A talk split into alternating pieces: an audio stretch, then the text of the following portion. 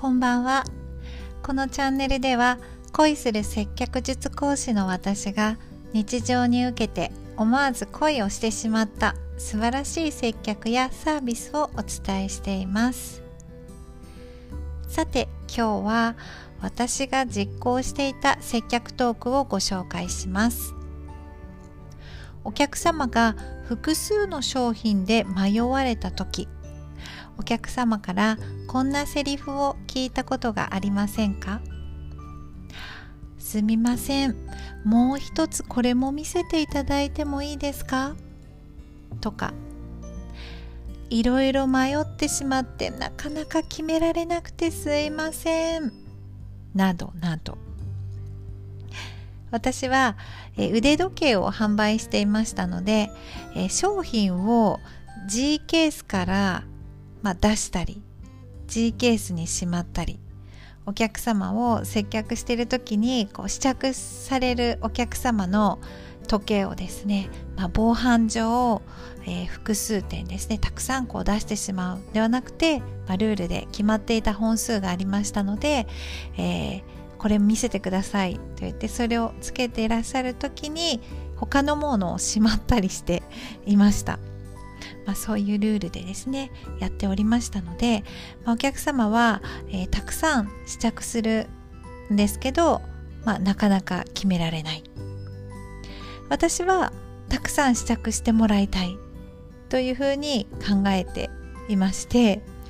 まあお客様がちょっと申し訳ないなと思ってしまわれたその申し訳ないお気持ちを少しでも軽くするために私がお客様に言っていたセリフご紹介します。お客様全然大丈夫です。ご試着は1000点まで無料です。と言っていました。これあの1000点以上有料っていうわけじゃないんですけど大げさにですね、まあ、1000点もですね その日に ご来店されてあの試着する方なかなかね当然そんなそんなたくさんっていう点数なんですけどまああえて全然大丈夫ですよっていうですねあのー、まあ冗談ですねこれは。はい。え何が私したいかってお客様にですね笑っていただきたいっっていうことですね。笑っていただくためにこんな風にジョークを言っていました。まあ、申し訳ないなという気持ちがちょっとでもこう和らげばいいなという思いです。で私がこのジョークトーク ジョークトークって今なんか名付けましたけどジョークを言ったのにはですねきっかけがありました私は20代の当時ですね付き合っていた方彼氏がいました。同じ職場の社内恋愛だったんですが彼はですね私の接客エピソードをとっても楽しそうに聞いてくれる方で、今日こんなお客様が来たんだよとかこんな風にお客様に言ったらこんなに喜んでくれたんだよとかですね。まあ成功体験みたいなつもりで、まあ、自慢げに話していました。まあ、それに対してですね喜んで聞いてくださるので調子に乗って話していました。である日その彼とですね、まあ、私の友達から教えてもらったすごく美味しいですねハンバーグ屋さんのあのお店を教えてもらったので車で2人で行こうということになって彼と2人で私の車に乗っていました。私運転手で彼は助手席にいたんですが私は友達からその道順をですねざっくりこの辺りっていうのは聞いていたんですが、まあ、大体分かった分かったって知ってるですね、まあ、地元のハンバーグ屋さん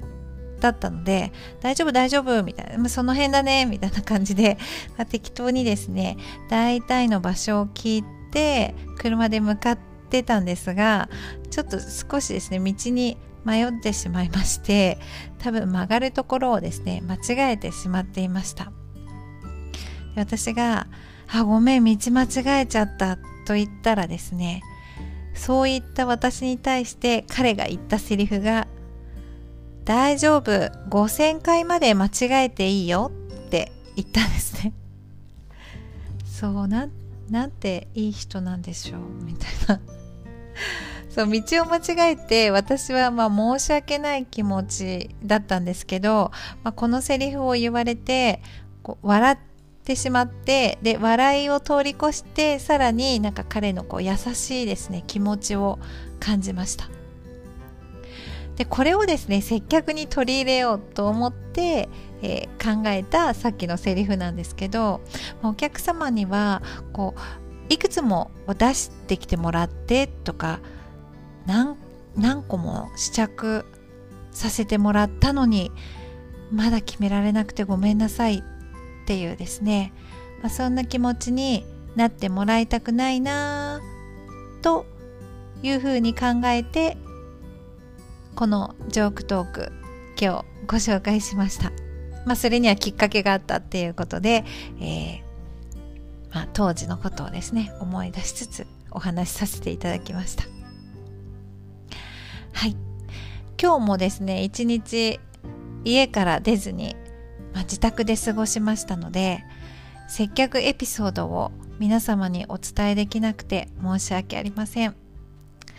ちょっとしばらくは私のお話や思い出のまあ思い出ネタ小ネタみたいなものになってしまうかもしれません今日も最後まで聞いてくださってありがとうございました。おやすみなさい。